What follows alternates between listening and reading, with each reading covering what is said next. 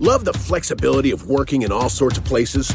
Well, working on the go seamlessly requires a strong network like T Mobile. We have America's largest 5G network, so whether you're on a video call at the park or uploading large files at the coffee shop, we have the 5G speed you need. Whatever takes you on the go, T-Mobile's got you covered. Find out more at T-Mobile.com slash network today. Coverage not available in some areas. See 5G device coverage and access details at T-Mobile.com. When you need mealtime inspiration, it's worth shopping Kroger, where you'll find over 30,000 mouthwatering choices that excite your inner foodie. And no matter what tasty choice you make, you'll enjoy our everyday low prices, plus extra ways to save, like digital coupons worth over $600 each week. You can also save up to $1 off per gallon at the pump with fuel points. More savings and more inspiring flavors make shopping Kroger worth it every time. Kroger, fresh for everyone. Fuel restrictions apply.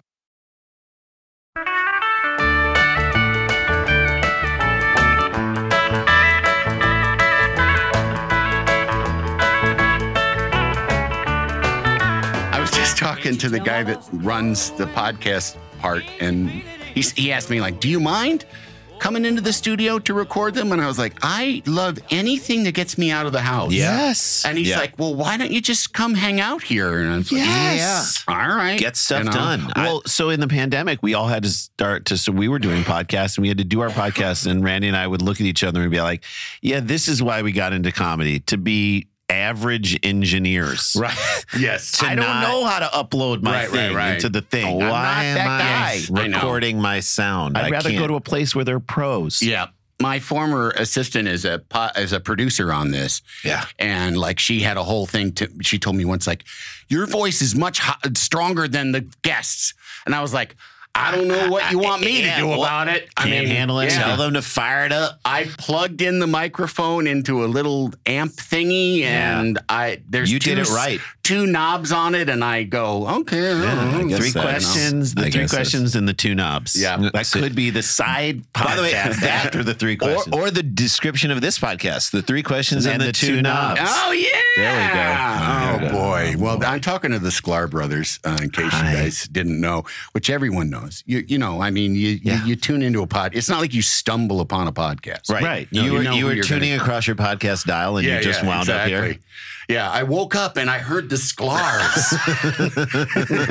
I figured it was. It's like when you smell toast and you're like, "Oh, I'm having a stroke." yeah, yeah. Now, uh, you guys are originally from St. Louis, correct? Yeah, St. Louis, Missouri. St. Louis, Missouri. And uh, what was the family business? Dad's family. So dad originally worked at a company called Tension Envelope. Ooh. And it wasn't even like Dave Tension, like the Tension Right, family right, owned right. it. It was literally just I'm like, why would you put tension in the name of your workplace? we were I work for a high blood pressure paper. you know, it's like what, just a guy. No, but it was the Oh, the so it wasn't. It, wa- I thought like maybe No. a tension envelope was some sort of like physics thing Type for of an envelope. engineering, No, or you it know, was like just- like oh, we'll come in and measure your printing Yeah. press's tension envelope. No, no, no. he was like- it was just Dunder an Mifflin. envelope. Oh, he worked wow. at St. Louis's version of Dunder Tension. Mifflin. Tension And he envelope was- for no and reason. what was the re- there was no reason. So there was a pressure sensitive envelope that I think was their tension envelope that like I I don't know how you it didn't have to lick it. You peeled off the a thing thing. oh, and right, then of I- course. No, no. But he so Wow. we so he did that for a long time and then he bought the family business which was his uncle his mom's brother's business and that was his father-in-law's business which sold alteration supplies Oh, they originally Velcro. sold anxiety sewing machine. Right. Yeah, yeah. they originally sold nuns habits. So it was like these No shit. in the Oh 40s God. or the 30s. 1930s they sold nuns habits. So it was these Jews who were I just like it. cranking out the nuns habits. I love it. And so then it and then they moved to like, oh, we'll do needles and thread. And so they go to all the tailoring departments. Every so he bought that business and went like a million dollars in debt right before we went to college. Oh. So in a weird sort of balls out way, it was like he kind of said, "Bet on yourself." He showed us like, "Hey, this is this is how you do it. You if you really believe that you can do something, bet on yourself," which he did. And, then there were like five. So there are five of those companies, and they all sell, sold the same crap. And so he would tell us, these guys, we all have the same stuff.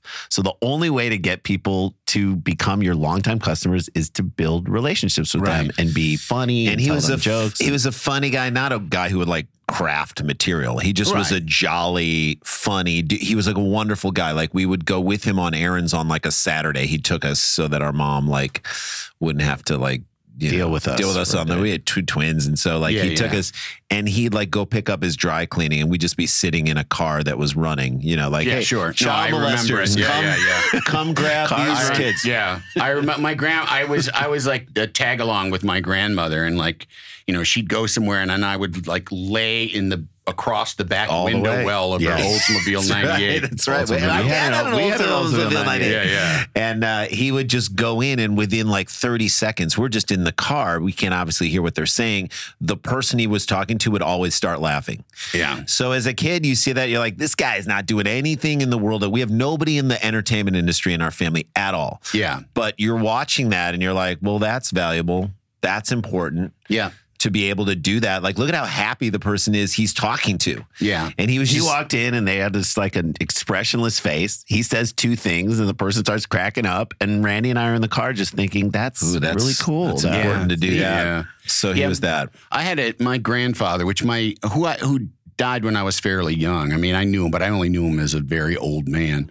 But my mom says that I remind Her of, her of of, him. of him, and he was like, you know, he his father. They they had a bunch of farmland that they that had been given, you know, that they got yeah. deeded to them after it had been uh, Black Hawk Indian land. Wow. So it was like early on, you know, col- colonial, Yeah. you know, stuff. Yeah. Yeah. Um, but his father just basically sold land for a living. He would just sell off, you know, Mm. Yeah. like part of the farm. And so my grandfather, he worked on like he worked on the farm, but he didn't have any real pressure right. until he got to be an adult. And then it was like, well, I like hanging out and I like talking to people. So he's like, I guess I could do real estate and insurance. Yeah. But most of the time that I ever went to my grandpa's office, and I'm making air quotes, Uh-huh. Yeah. he was playing cards and drinking whiskey in the middle of the day. Which Yes. and it was just that's what That's insurance what they're doing here like. in this. Office. Yeah, he just liked hanging out with people, Right. and that's and I and I do feel like it's I am the same way. I just when no matter where I'm working, it's I want to have fun. I like 100%. the product. I don't know. Okay, yeah, whatever. TV show, all right. Podcast, okay. Yeah, but the You know. hang is so we always say this about doing comedy. Half of going up at the comedy store, which we try and do every week, or going out, you know, you're at a festival or something, half of it is the set of comedy that you really care about how it comes out. But the other half is just hanging out with the other Oh, comics. absolutely. The hang beforehand. I'll never forget when the last time we did Conan when you were like literally right before the whole world shut down. We Yeah. were the last stand up on that show. Oh, I didn't even realize Yeah, that. we were the last ones. Last ones to do stand up on the on your show, and we were like March like 8th. Yeah, yeah. Because I think the 13th was the Yeah. day that I stopped leaving the house. So we, but we're on backstage and Jay and I are going over set and whatnot. And then you came back and we forgot that we had to do a set because we just, it was like shame on you for taking us out of the game face. Yeah, yeah, But yeah. like we, We just started, started hanging joking out. We started and joking around. us Right, so right, right. comfortable. And I was Good, like, oh good. man, we're just so calm. This is us just hanging out with Andy. No, whenever I have friend, whenever I would have friends on, I would like to go back and just you know the fuck best. with them a little bit. It was so good. you know. Like he will get to do most of the talking, Right. And I want to get a little bit in, you know. Oh so man, yeah. it was it was so nice. But again, it's like hanging. Whenever we do uh Hardwick show, uh the at, at midnight, we, we used to There'd be that. like Yeah, a yeah. moment on at midnight when we're just riffing with Chris, and there's someone else usually with like a friend of ours on the thing, and I forgot we were doing a TV show. Yeah. it just felt like we were Yeah. just hanging out. I'm like, oh wait, this is when it's at its best. yes, exactly. you guys get the product of us just enjoying each other. And I think uptight people don't, you know, like there are uptight people in television that get nervous when that happens. I mean, you know, like TV professionals mm, Yes. that don't understand, like, no, no, no. I mean, maybe if you're doing Grey's Anatomy, that's not the way to do it. Which we but did. I don't know. Which we did. Oh, did you We really? did an episode of Grey's Anatomy, and it Wow. was crazy. I mean, it was it was nuts. Like we went on. All right, let's go on this tangent. Let's go. right, We We were- were- yeah. It was the week after Isaiah Washington did said those homophobic things, and he was like Neat. asked to leave the show All for a week. And we're like, all right, what are we walking into?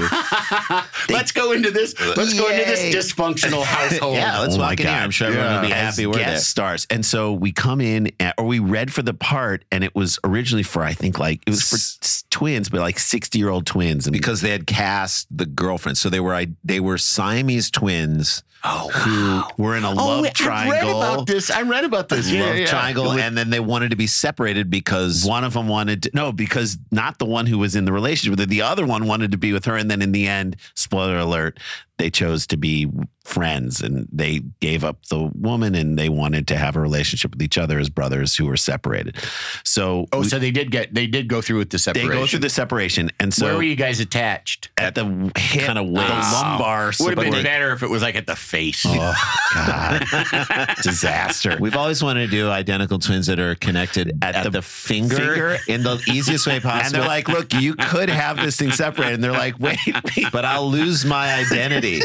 I'll lose who I They're am. like, as it's what- just a layer of skin. And they're like, I, we, one of us could die. one of us could die. You never. we, we used to do a bit of co- conjoined twins on the show, and it was just like a six foot tall guy and a five foot four guy wearing the same big pair of underwear. Yes, and they would usually have like like Tom of Finland vests and Yeah, leather daddy God. hats on. It's Hilarious. like, are Oh you God. sure you're Sure. conjoined twins? Yes. Yep. We are. Born Yes, we this way. yes, we are. So we so we get on the set, and I remember it was like the the director was awesome. He had just done a really impactful episode of The Wire, the one that- from the education season where someone slit someone's throat in the gaze. He was an intense young director, and he was amazing. And he would like Randy and I are connected, and we hate touching each other, and so we're literally touching each what other. we just did right there was so uncomfortable. no end. So They touch fingers, Right. index Touch the fingers. Index. and Randy are touching each other the whole time, and he would like come in and whisper like a little piece of direction in my ear that was on the opposite side of Randy, and then he whisper something to Randy, and then we'd put it in the scene, and it was really fun and it was cool.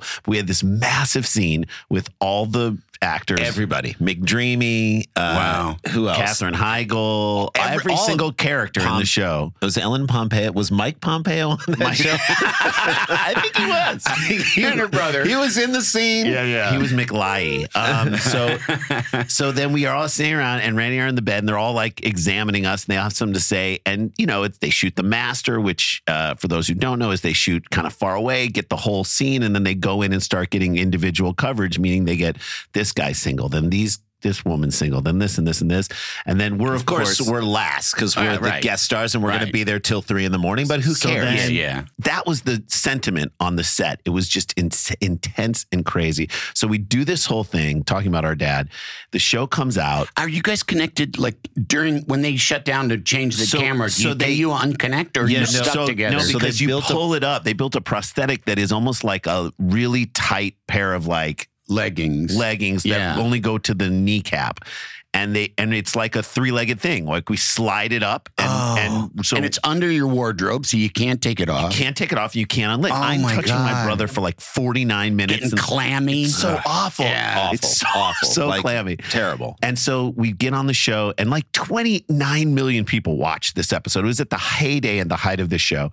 Our dad calls us. We were like, Dad, did you watch the episode? And he said, I watched it. He's like, I have an idea for you to tell Shonda Rhimes. We're like, sure. All right. No we'll, we'll problem. call her now, up. now that we're best friends. Yeah, I mean Now that that's she's how never the- met that's how this works. We're on the show. I don't think she even came by the set once. I think you guys should go back on next week. We're like, they already We shot, shot next week's episode. But he's like, I think you should go back on the show and try to get reconnected, like reconjoined. like you want to get sewn back up together, and we're like, Dad, that is the dumbest. Then we're like, no, that is the most Grey's Anatomy thing ever.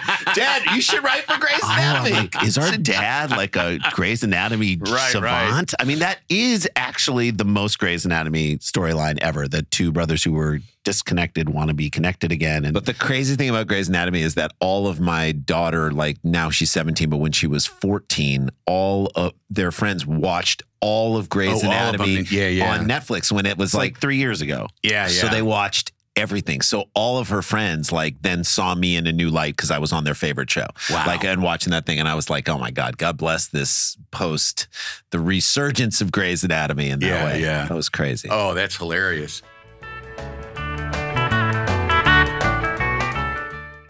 Want to make mom's day? Get to your Nordstrom Rack now and score amazing deals for Mother's Day, which is Sunday, May 12th.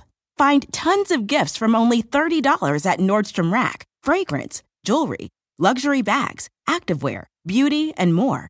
Save on Kate Spade New York, Stuart Weitzman, and Ted Baker London. Great brands, great prices. So shop your Nordstrom Rack store today and treat mom to the good stuff from just $30. Life is a highway, and on it there will be many chicken sandwiches. But there's only one McCrispy. So go ahead and hit the turn signal if you know about this juicy gem of a detour. Love the flexibility of working in all sorts of places? Well, working on the go seamlessly requires a strong network like T Mobile. We have America's largest 5G network, so whether you're on a video call at the park or uploading large files at the coffee shop, we have the 5G speed you need. Whatever takes you on the go, T Mobile's got you covered. Find out more at T-Mobile.com slash network today. Coverage not available in some areas. See 5G device coverage and access details at T-Mobile.com.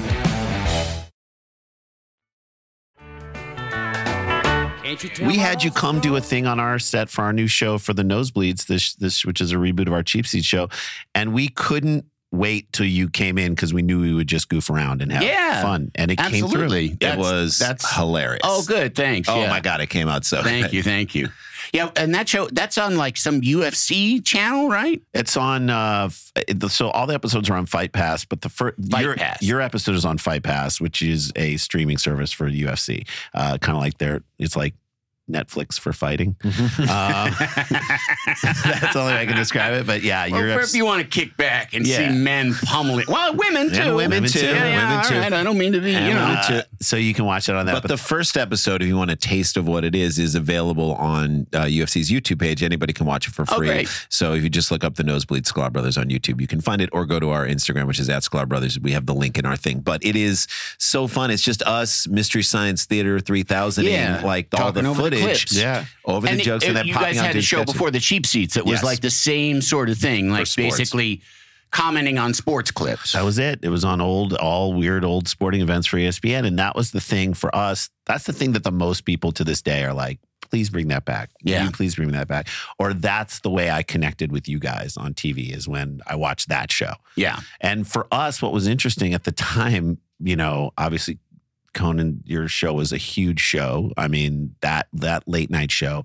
When we went in to talk to them and pitch what we said was going to be the show for ESPN, because they had a loose idea, and then we came in and filled it in. And we said, look, th- we want people to say our favorite show is is not cheap seats and then also Sports Center.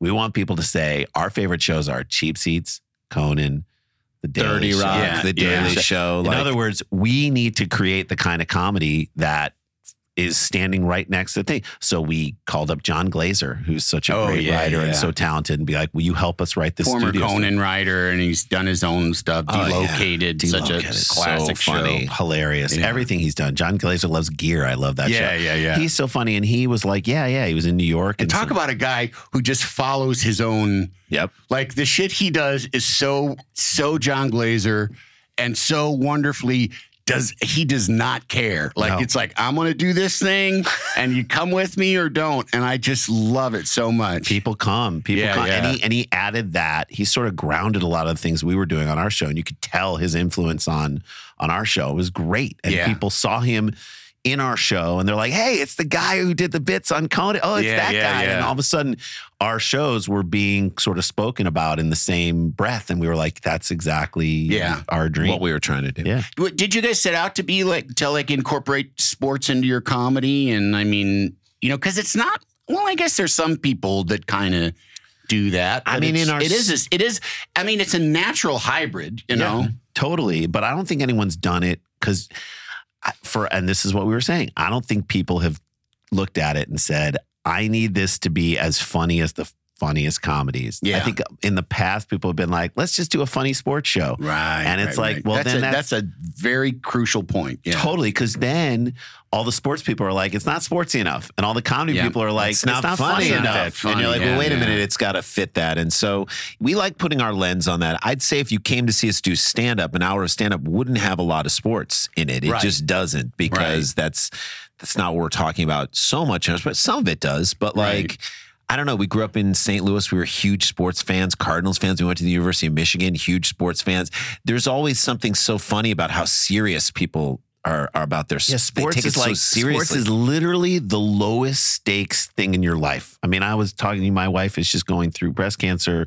You know, we've been through that for the last year and a half. That's a real thing. Yeah. That's real life. Yeah. lose if Alabama loses, like the the Crimson Tide fans like lose their brains and I they, know, they and they're like, like, wait, that's the lowest stakes thing in your life, but it's managed to trick you into thinking it is the highest stakes yes, thing in your yes. life. that to us is hilarious. it's so funny. That's so funny, Yeah, right? yeah, like yeah. You, you just took you tricked someone in their Yankees brains. Right, fans right. who are like ready to jump off the Verrazano Bridge right now because they're having a bad September I and know. they're finally good again. And like we lived through the time in New York when they were unbeatable. And so Yeah. Now like those people are like, we can't do anything. This was supposed to be our year. And they're having like They're ruining my fall, and you're like, well, no one's ruining your fall. Like, my, just younger, relax. my younger brother, when the Cubs finally won the World Series, 2016. it he had had such a complicated love hate relationship Yes, with that team since like infancy basically that he told me i said aren't you happy and he said like yes i'm happy because he said i feel like i've been in a bad marriage and now i can get a divorce Yes. he's like now i can just move on with my life closure. yeah Closure. They gave him they closure. did it and now i can quit you know But, but in the same, by the same token, we have a reverence for it and appreciation for it. So, Because we act like that. and for that same Cubs victory, our buddy Dan Van Kirk, who wrote on our, he was, he's our co-host of Dumb People Yeah. Town, which you've done. Right, and he, he's from Rochelle, Illinois, big, Yeah. big Chicago Cubs fan. And he went to a World, we helped him like get to a World Series game and just a wonderful, wonderful guy. And they win the World Series and he's at a bar and he sees a guy with, a bottle of champagne and two flutes. two flutes. And Dan's like, comes over to him, comes to him, what's up, buddy? And he is like, there's a tear in his eye. And he's like, I just, I lost my, I, I'm going to get this dad, one, my, my dad. dad. And then all we wanted to do was see the Cubs win. That's the only thing we wanted to do. And But he died I did- before it could happen. And Dan like, was like, in the bar wow that is a bummer here's your champagne Dan. oh my he god died during inning, and he's like, "Do I watch the end of the game or do I This is more do we important. I mean, resuscitate?" I mean, the Cubs are on the verge. Death happens all the time. This only happens every hundred years. And so, no, but he was like, I just need someone to toast to. And Dan, Dan started to break down Oh in tears. gosh. And he's like, I'll, I'll, do to- it. I'll. I'll toast your dad with you. and he toasted this guy, and here's this moment with this stranger in like to the, and they were just so happy because this thing, and I'm like, well, it it tricked you in the right way right Yes, there. You know, yes, there's yes, like you tricked you guys into having a real connective moment. yeah God, and it's is connective. It's like beautiful. people from you do go into the stands and it's like, oh wait, this is the diversity relationships that we're all trying Absolutely. to create everywhere. That's the my favorite thing about Dodgers games. Yes. is it just feels like one big LA family barbecue, and Yeah, there's like 100%. multi generational families of all different kinds, and Yeah. you know it's. The, probably the only time I feel comfortable around people with face tattoos. Yes. Uh, like there's know, a teardrop. like- he may have killed a guy in prison, but, yeah, but, you but he just go high-fived me. Dodgers. He just yeah. go, me. go, go Doyers. Go yeah, Dodgers. No, I mean, I just, but that is that is truthfully it. That you turn to someone and high five someone you've never met Yeah. before. Yeah. give someone a. I mean, like we've done it at games, so that aspect of it gives us the love that we have for it and the reverence because what we've learned just through doing comedy and like roast battle comedy and stuff with Jeff Ross is like you gotta. There's gotta be love in it. If Yeah. there's no love in it, if you're not, because when the best roaster when you roast or when you're roasting people that you love, Yes. you're with your friends and so you're if, giving. if we were like snobs who were like, yeah, sports, yeah, those meathead losers, it's like you can only go so far in your like understanding of what they're going through and critique. But if Right. you're like, hey, we actually love it too. Right. We make those weird, you know, mistakes of giving it more weight than it deserves. And then it also works. Yeah. connects people. Yeah. So that that's I think what sort of got us in that direction. And then, you know, we were lucky enough to do that show on ESPN Cheap Seats for 77 episodes. Yeah. I mean, when do you get a chance to do a half hour scripted comedy for 77 episodes that has sketches in it and all these jo- I mean, it was just joke, joke, joke, joke, Yeah. joke. Yeah. Which is just so much fun. And so we were like, man, I, we want to do it again. And people tweeted us. You know, I'm sure you have the projects people are like, please do this, please do this again, Yeah. please do Your this. Christmas special, I'm like, why? I want you to do one every year. Oh, forever. the UCB thing. That was the funniest, most insane thing. I'm like, that needs to happen every year For every holiday. I would be tweeting at you if I didn't know you to For every holiday. I went into I went into uh, do Jesse Thorn's podcast. Yeah. love yeah, him. bullseye. And, and Bullseye. I don't know if it was Bullseye. Oh, maybe it because he does different ones. George yeah. Jessica, yeah. right. Yeah, but it was. he was. I was promoting this. I got hired to do this UCB Christmas special and host it, and it was basically a collection of a bunch of different Christmas bits that UCB had done over So the years, funny. and it's UCB. So yeah, there's a lot of like just like gross, Crazy. offensive, crazy shit Yes, in it. yeah, yes. And Jesse Thorn, we you know chit chat, chit chat. He's like, okay, well, let's talk about this Christmas special. He goes like. I found it grotesque. Like, what do you want from Yeah. me, buddy? Yes, it They is. hired me to do it, you know. in the best possible way. It's but, like, grotesque. he was like, So he's funny. like this. He was like, I think his thing was like, it wasn't Christmassy. I'm like, yes, that's I, the I don't know what to tell you. I you love know? Jesse. the opposite of Sorry, Christmas. yeah, I yeah, love Jesse Thorn. yeah. Um, So funny. You guys, you mentioned uh, that you go, you guys went to college together. Yeah. and it's, I mean, and it touches upon something I'm sure you've been asked a million times. Is Why not separate from each other? well, well, I mean, but I mean, but how? Just I'm interested in how that starts. I mean, Yeah. my younger brother and sister are twins, so I understand a twin dynamic. yeah. Um, I think it's even more so when you're identical, like you guys are, Yep. because they're not. I mean, because one of them is male and one of them That's is right. female. If they were, that'd be remarkably yes, incredible. It would be scientific breakthrough. I, well, honestly, I bet you that's happened. I bet you there's been a Maybe. trans member of it. You know, it is it is really interesting too. It's such a there's such a high, for the high propensity, and in my own life, I've I've seen it. Uh, if one identical twin is gay, the o- it's very likely that the other one is gay too. Yes. Yeah, it's it's just kind of it. I mean, it's sort of genetic. yeah, exactly. It's You're a splitting. nature versus nurture, and it certainly certainly points towards nature.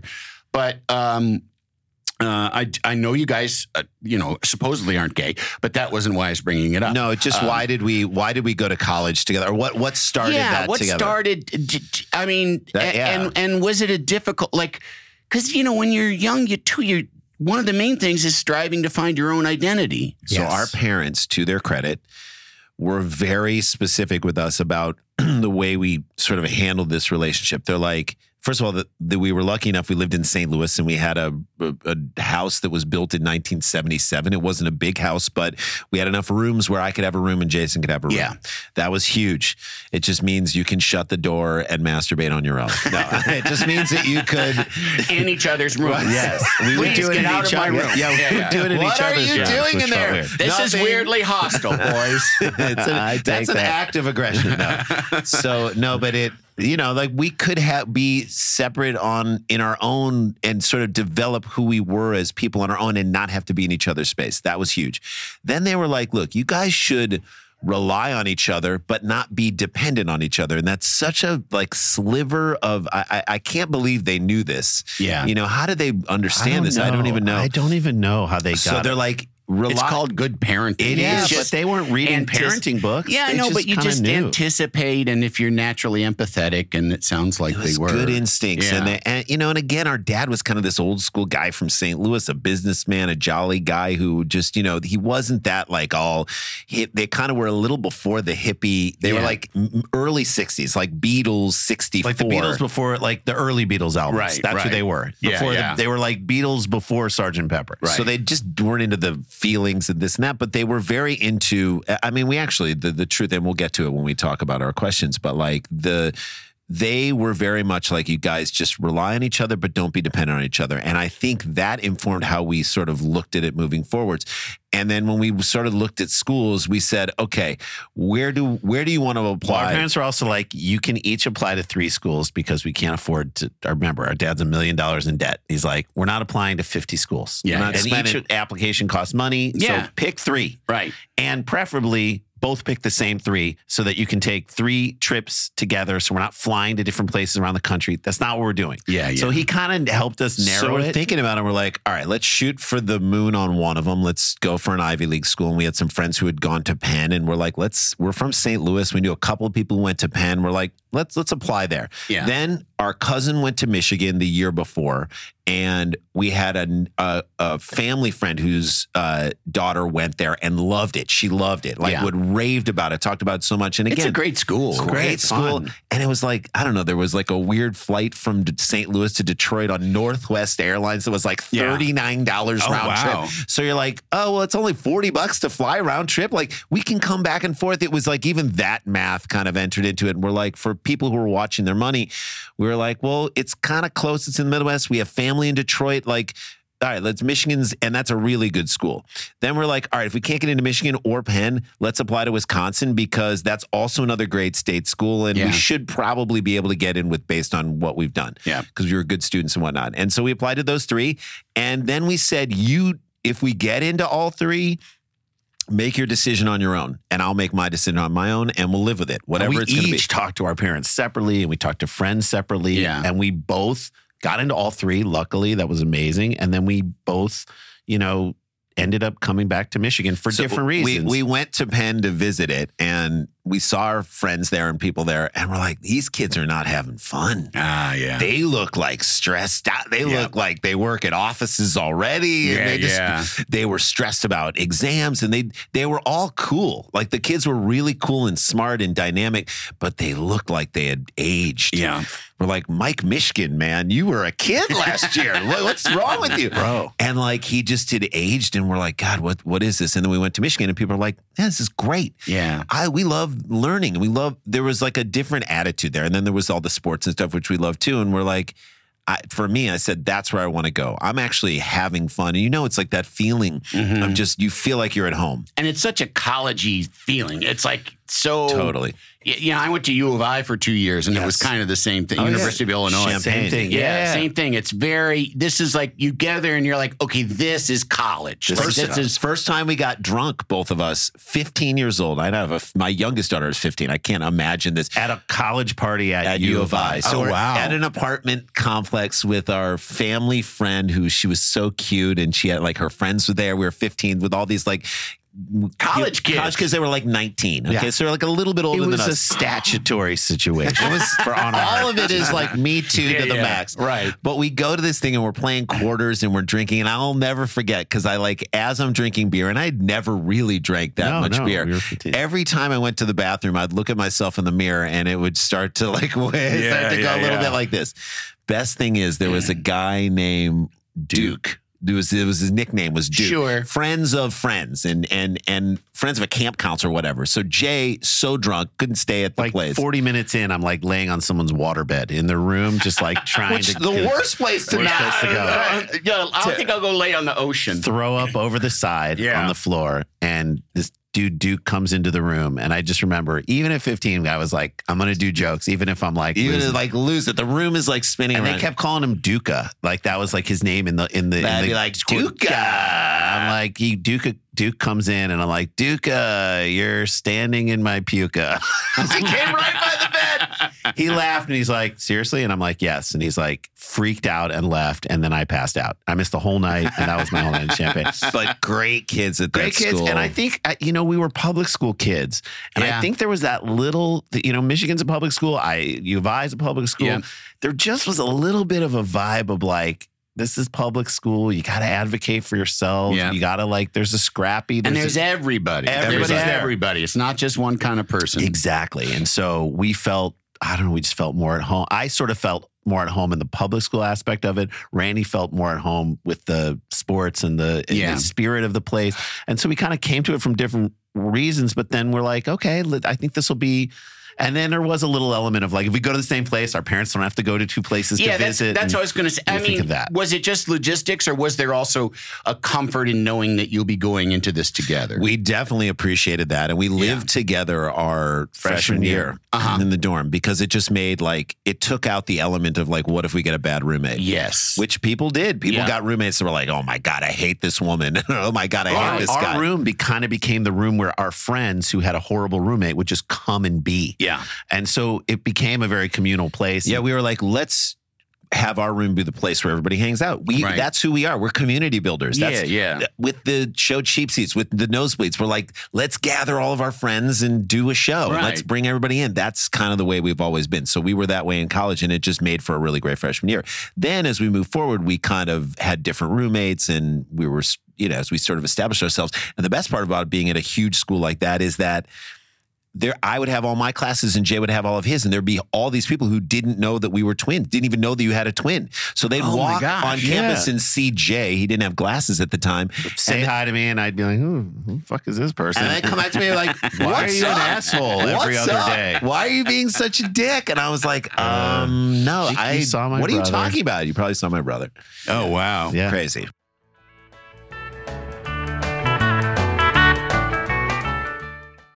Life is a highway, and on it there will be many chicken sandwiches. But there's only one McCrispy. So go ahead and hit the turn signal if you know about this juicy gem of a detour. Love the flexibility of working in all sorts of places? Well, working on the go seamlessly requires a strong network like T Mobile. We have America's largest 5G network, so whether you're on a video call at the park or uploading large files at a coffee shop, we have the 5G speed you need. Whatever takes you on the go, T Mobile's got you covered. Find out more at T-Mobile.com slash network today. Coverage not available in some areas. See 5G device coverage and access details at tmobile.com. Can't you tell my love's a growing? Were you doing comedy like uh, as kids? Like, were you doing it throughout Totally. your whole life? Were you a comedy duo? You know, Yeah. So our our we we had cable in our in our house before a lot of other people. I don't know why we got cable so oh, early. Like we, we were on the second wave of early adapters. There was that one that was like the A B switch and had Yeah, all the we had channels that and stuff. called on TV in Yes. Chicago. Yeah. So then we then there was the next wave of it and we had it and we just got really into like Rodney Dangerfield's young comedian special. There was the one Oh, with wow. Seinfeld Yeah. and Rita Rudner and Bob Saget and you know and Robert Townsend who came out for the first th- two Sam minutes. Kinison. Robert Townsend came out for the first two minutes of his set and spoke in a British accent, and then was like, "I'm from the South Side of Chicago." we were like, "Oh my so god!" funny. It was like an alti bit. It was an Yeah. alti bit, and then Kinison and I mean, there were all these people on it. It was that transformed us because we're like, "Oh my god, this is." What is this? We'd seen Carson and we'd seen some older stand up stuff, but didn't really understand it. this really changed us. And so then we kind of learned everybody's act. And, you know, our parents' friends would be playing bridge in the basement and they'd be like, What's going on with you guys? And then we'd launch into a Seinfeld bit. Uh, what's the deal with the shower radio? I mean, who wants Yeah, to yeah. dance on a slick surface next to a glass door? I mean, just huge laughs, and we're Yeah, like, oh yeah. of course it's huge laughs. It's like a great comedy premise from Right, a right. Legend. we're ripping off from someone Right. really good. and none of these people have seen it. So, like, here we, I mean, we're so spouting off all these. I mean, I just remember an old Richard Belzer bit that we used to do all the time. That our older cousin, who's now about 70, who lives in Chicago, great dude, we used to do this bit and it would destroy him. And it was a Richard Belzer bit. We're like, no, I kid God because I think God has a good sense of humor. Yeah. Just over and over finding different ways to have a heart attack You and fall to the floor. yeah. But it's like, but it, imagine that as like 14 year old kids at a bar mitzvah, and like, you know, the older relatives is like, I don't want to be at this bar Yeah, bar yeah. mitzvah. And you're like, ah, it's fine. You're with a bunch of people and you're with other like regular people who are insurance salesmen and they're just hanging out. And we're like, you know what? We kid God because God has a good sense. Yeah. And he loved it. And we're like, this is, we're doing bits. We're getting it Yes, right. it was so fun. It was so fun. And then in a crazy twist, we we decided to do a talent show in high school at 15. and it we were 14 at the time. And we did this fall follies at our high school, and they're like, "What do you want to do?" And we're like, "I, I want to do stand up. We're so into stand up. We want to do stand up. And it wasn't even a question of like, should I go on stage and then you go on stage? Or, and we didn't even say, should we do it together? That was even It a was question. just, just we're gonna yeah. go up. Yeah, yeah. And we weren't even like, you be dumb and I'll try to rein you back in. Why don't you be a character? Right, Like right. the Smothers Brothers did so beautifully. We weren't we weren't even thinking that. We're just like, we like comedy and li- we're twins and we'll kind of like bounce off each other the way we tell stories, the way we just are funny around e- each other. And so we wrote some material specific for the show about our school, which ironically did the best. And then we did some other material of other comedians because that's what you do when you're Sure. starting out. Yeah. But we wrote a whole bit about, I'll never forget this, about our math club.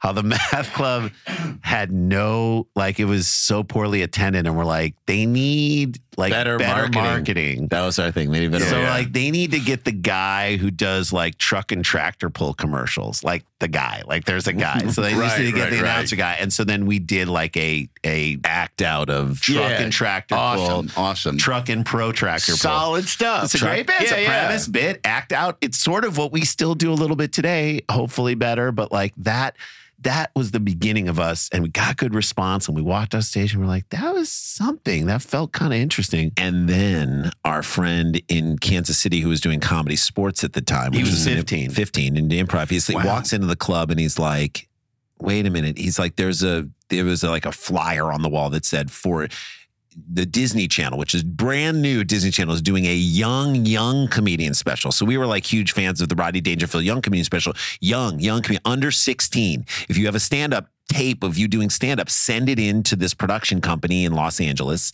Ruben and Core. That was the name of the company. And they were on Beverly Boulevard. It's crazy. It's like Yeah, right yeah. over here. Send it in and they'll, and whatever, they'll make a decision. That was like kind of your audition. So he, he said, "Do you guys have a tape of you doing stand up?" We're like, "Actually, we, We do. do. We just did it. Yeah, yeah. So we send it in and thinking like you're basically throwing something into a black hole. And like you're never gonna. We got the guy who taped our bar mitzvah To make a to make copy. a copy of the videotape. Like this is like the biggest. he had like two giant towers Yeah, of like of equipment. Yeah, yeah. Yeah, yeah, yeah. So he dumps it, and he said it was like the hardest process ever. And he like you like decoding the Rosetta Stone was easier than making a copy of The Rosetta. Stone or the oh was that the Rosetta Stone? know, whatever. Dead Sea Scrolls. Dead Sea I would have Scrolls. So anyway, then he-. Rosetta Stone works. Yeah. Yeah. So then he's so we send it off and we're thinking we're never gonna get a call. Then we're like in our house like a month later, or no, two months later, right? I don't And know. there's a phone call, and it's like yeah, there isn't like caller ID yet, so we just Yeah. an, you know you just Hello. answer the phone, hello, and and they're like, yeah, there's a Randy and Jason here. Our mom's like, it's for you. We answer, and it's this woman who's like, hey, so we're Ruben and Core. I don't know if you know who we are. We watched your tape, and we really like it, and we were like freaking out. We were like, oh my God, this is insane. They're like, we've seen hundreds and hundreds of tapes. This is like definitely in the top 10 of the tapes. Oh, wow. Listen, So here's the deal: you can't steal material from other people, and you also should go up to your local comedy club next Tuesday, re-record the tape, and you should work on this, this, this, this, and this. All things that took us like 12 years to figure out on stage. Uh-huh. But we said, okay, what do we do? They're like, call the Funny Bone in St. Louis and tell them you're going up. You need to make a tape next Tuesday. We call the Funny Bone. They're like, how old are you? We said 15. They're like, you goodbye, goodbye. No. You can't come. Yeah, yeah. So we call them back and we're like, they said we can't do it. They're like, hang on a second. They call them and then the funny bone calls us and is like, you're on Tuesday. Oh wow. So we got to now write all this new stuff that replaces the stuff that we stole. Sure. And we go up in a regular night of comedy in St. Louis in 1985 With paying customers, paying customers, two drink minimum. adults who don't want to hear, hear what about these our two kids have to say. And we did a whole conceptual ending, like very alty bit at the end that we thought was hilarious that met with like the most lukewarm uh, reaction ever. It was a bit about how at the time all these comedians were doing like big rap song parody yeah, finishes. yeah, like yeah. Barry Sobel had the best one of them, but like a bunch of people were doing that and we're like, look, we're really into rapping and we're gonna close tonight on a big rapping thing. It's and our big rap finish. we do it. We've been working on this big rap finish for a while. Do you guys like rapping? You like rapping? I mean, we were going on and on and on like this. Rapping. We're like, let's rap. We're gonna wrap this out for you guys. So then we reached down and picked up a bunch of boxes and we some just start rap- rapping presents.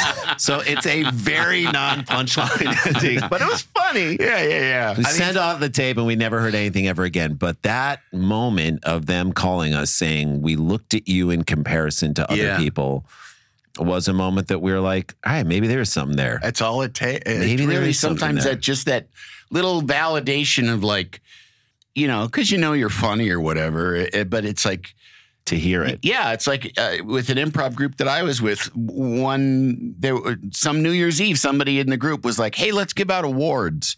And they went to the dollar store and bought a bunch of duck candles and called them the duckies. Yeah, and I yes. won a couple of duckies, and it really that was like a turning point for me. That because at that point I was just doing improv because I liked it and I thought it was fun, and I, but I didn't really, you know, I didn't have any, Yeah. like I mean, I was, you know, there were kids that came to Chicago to be in improv classes because they wanted to be on SNL, and I always was like, really? Oh, Jesus, I'm like a, am a slacker. Yeah. you know, Because you were just doing it for fun. yeah, I was just kind of like, this is what I want to do, and I don't know, maybe something will come of it. And I, some people are getting work in commercials, and we'll see. And but getting that those that validation from my peers and being very surprised by it, you know, was like it, it makes a big difference, and you feel like, okay, you know, this is a job, uh, it, and I someone just told me I can do this job. I can do it. Yeah. It's valid. It's that validation was so important. So that that kind of helped us and and pushed us to want to do it further. Was that the idea when you went to college? Was it was comedy in you guys' minds? And No. did, No. what did you did you all manage and or um, major in different things? English. We were English majors, Yeah. which Just really because we love to write, and we were very like we were we had not great math great English teachers in high school. Like Yeah. three, three great English teachers that really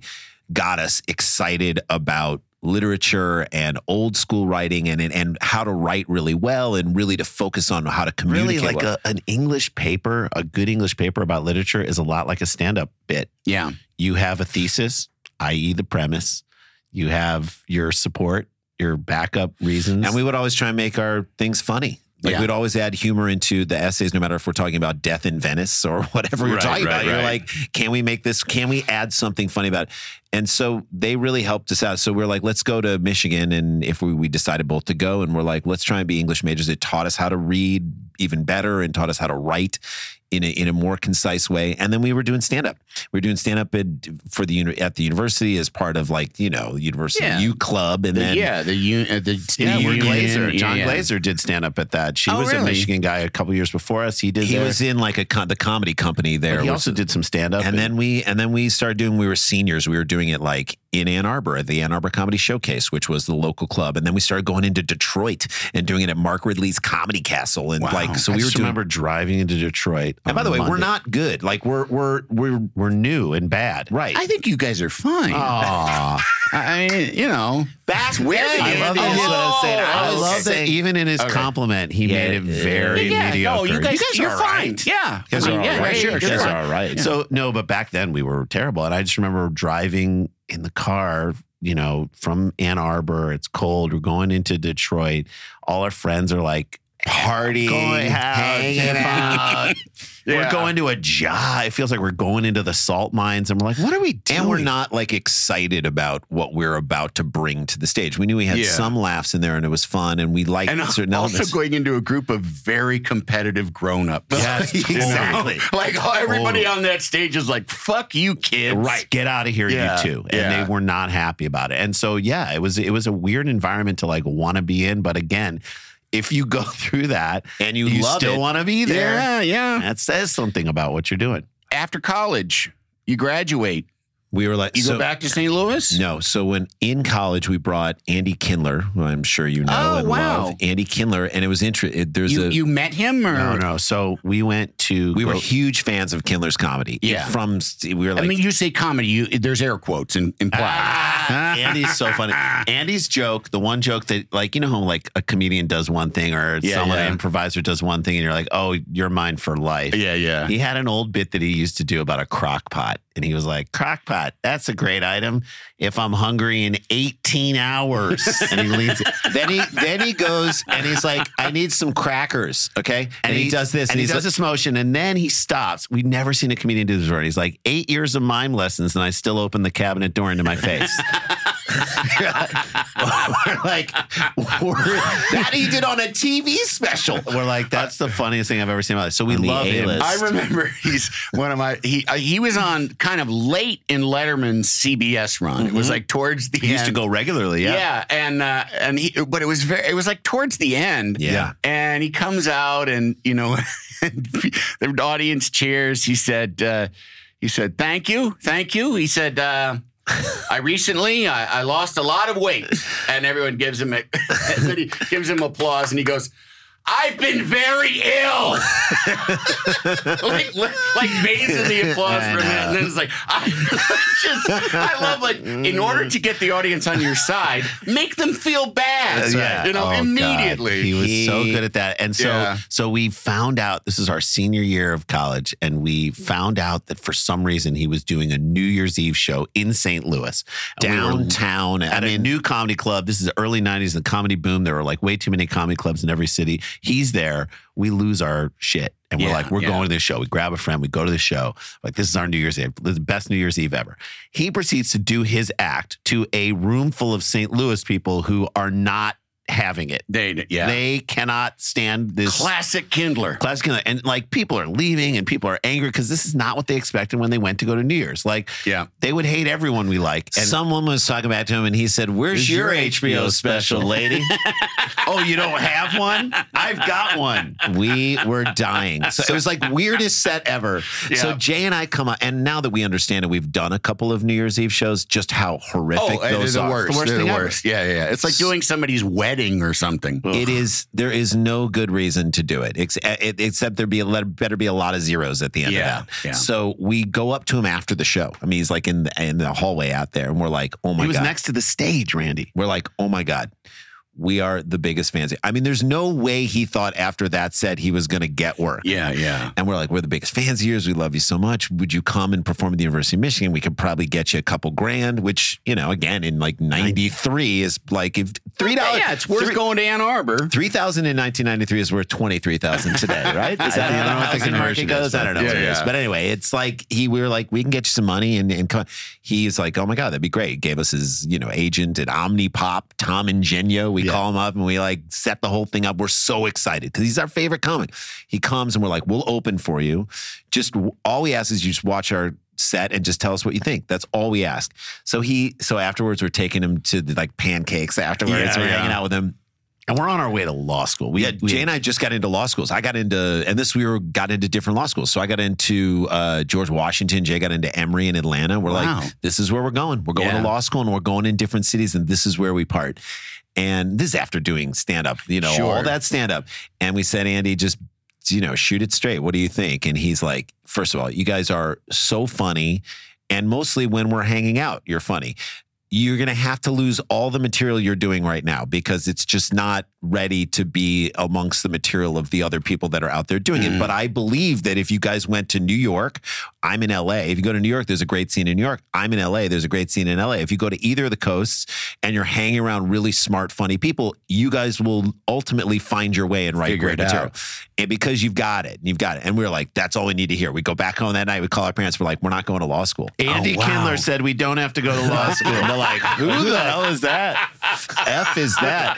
So we're And like, boy, what a nobody better to, to set your To lay life that on? course. Yeah, yeah, yeah. Andy, Uh, we told Andy that story later in life, and he's like, and I haven't seen a dime yet. I thought there'd be a monetary compensation. so yeah, we, get, but- I should get a taste. so we are like, you what? Look, nothing of nothing is nothing. So we, uh, so anyway, it was like a very. you went to New York, right? So we went to New York, and, And we're then like, Andy came shortly after we had moved to New York, and he's like, I don't know To how do we got in Conan. touch with you to do Conan. Oh. so he was coming to do a set of Conan. He's like, I'm running my set around town. Why don't you come to come see the set? And so we went on the Boston Comedy Club in New York in the Village. And you know he does his set, and we're watching. It's so fun, and he's at the door with the guy who booked it. Was it Jason Masavi. Masavi and Steinberg? I think was there too. And he said, uh, "You know these guys? They're so funny. Have you seen these guys? They're great. You should book them at the club." He did not have to do that. He did not have to say anything. I mean, and they're like, "No, we don't know you guys, obviously, because we've never done anything." And so Yeah. they're like, "Come on down on a night, no, no, no." And then all of a sudden, we're starting to perform at that club. And he's like, "You want to do a set?" At my show out at Governors in Long Island? Yeah. Sure, let's go. So we went out there and he was just so unnecessarily generous with us. And I think as a result of that, we have in turn tried to do that for so many comedians Yeah. after us.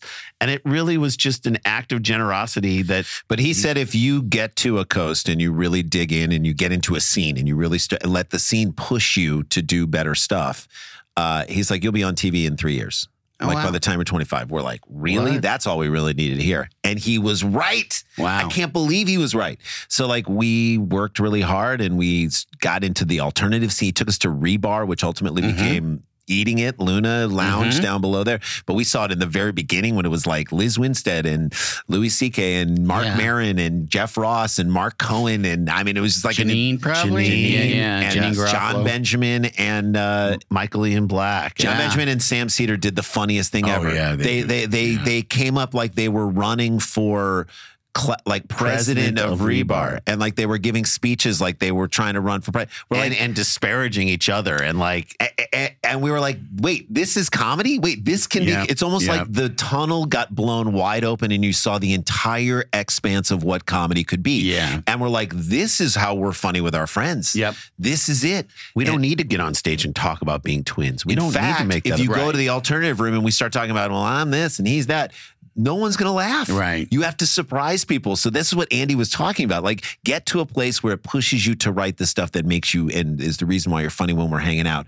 And we did. And then in three years, we got our show on MTV, Apartment 2F, which was like, you know, sitcom with, you know, stand up and short films Yeah, and, yeah, and, yeah. and sketches in it is and the whole thing. And so we were entirely too young to get it and we didn't know what we were doing and we let them develop it in a way that wasn't great and we vowed if we ever got a chance to do something like this again we would take more control and do it our way and we thought as soon as it ended after one season we're like yeah we're never going to get a chance then we got to do cheap seats and that was the chance that Yeah. was where we took advantage Well, how of many it. years were in between those two? so, So the- we've- 97 is when that ended and then cheap seats it was five years to Yeah. the next thing to, to the big show cheap seats But we had done a few things in between. We'd moved out to LA. We moved out to LA in '99, and so we were in New York for like five and a half years and done a did a bunch of stuff there, and then moved. And we're like, we got to move out to LA if we're going to do this. We really Yeah. have to go out there.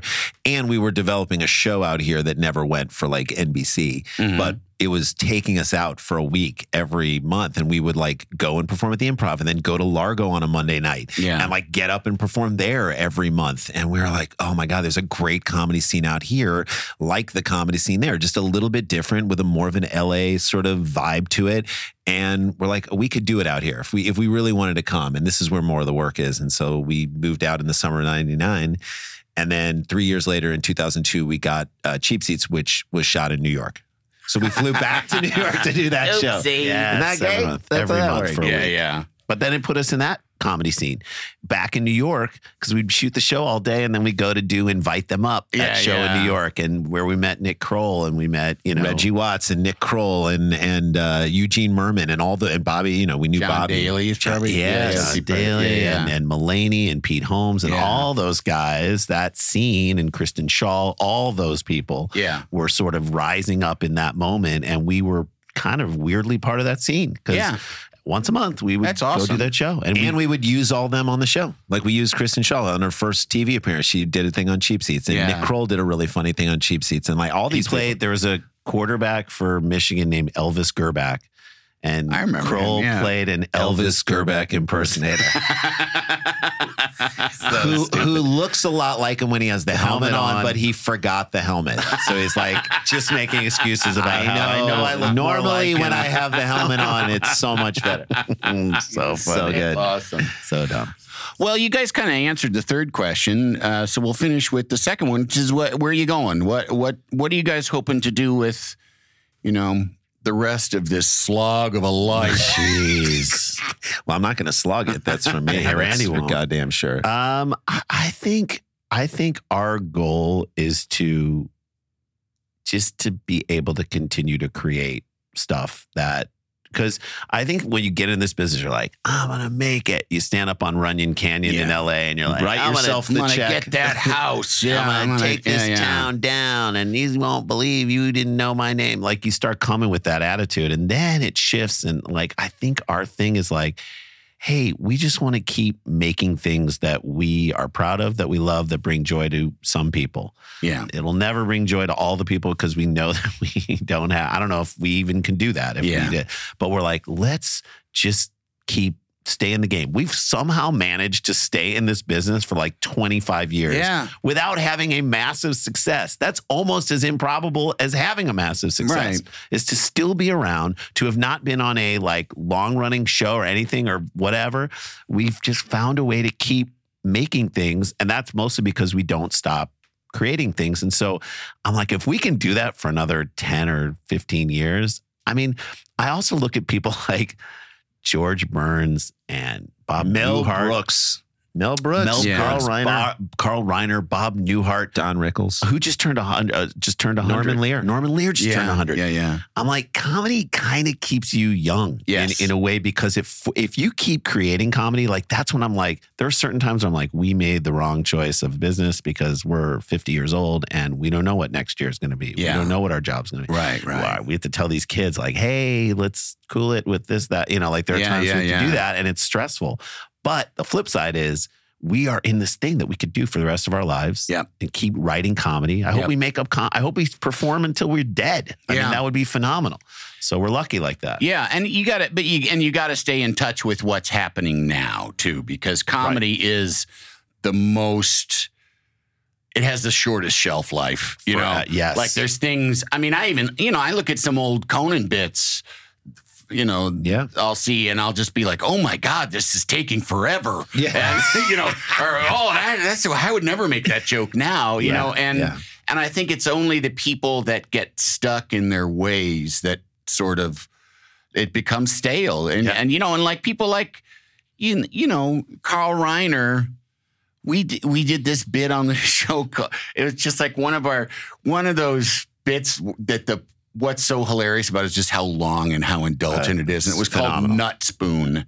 And it, if look it up if you people will. out there. I will for sure. Um, but it's just the the the guys behind backstage are unhappy with the spoon that they pick up nuts with, and it just and then it ends into like this big like a song or something. It just goes on and on and on about nut spoon. There's an award for nut spoon. It's great. And perfect. Carl Reiner came on a few days after Nut Spoon, and the first thing he says is Nut Spoon. I love it.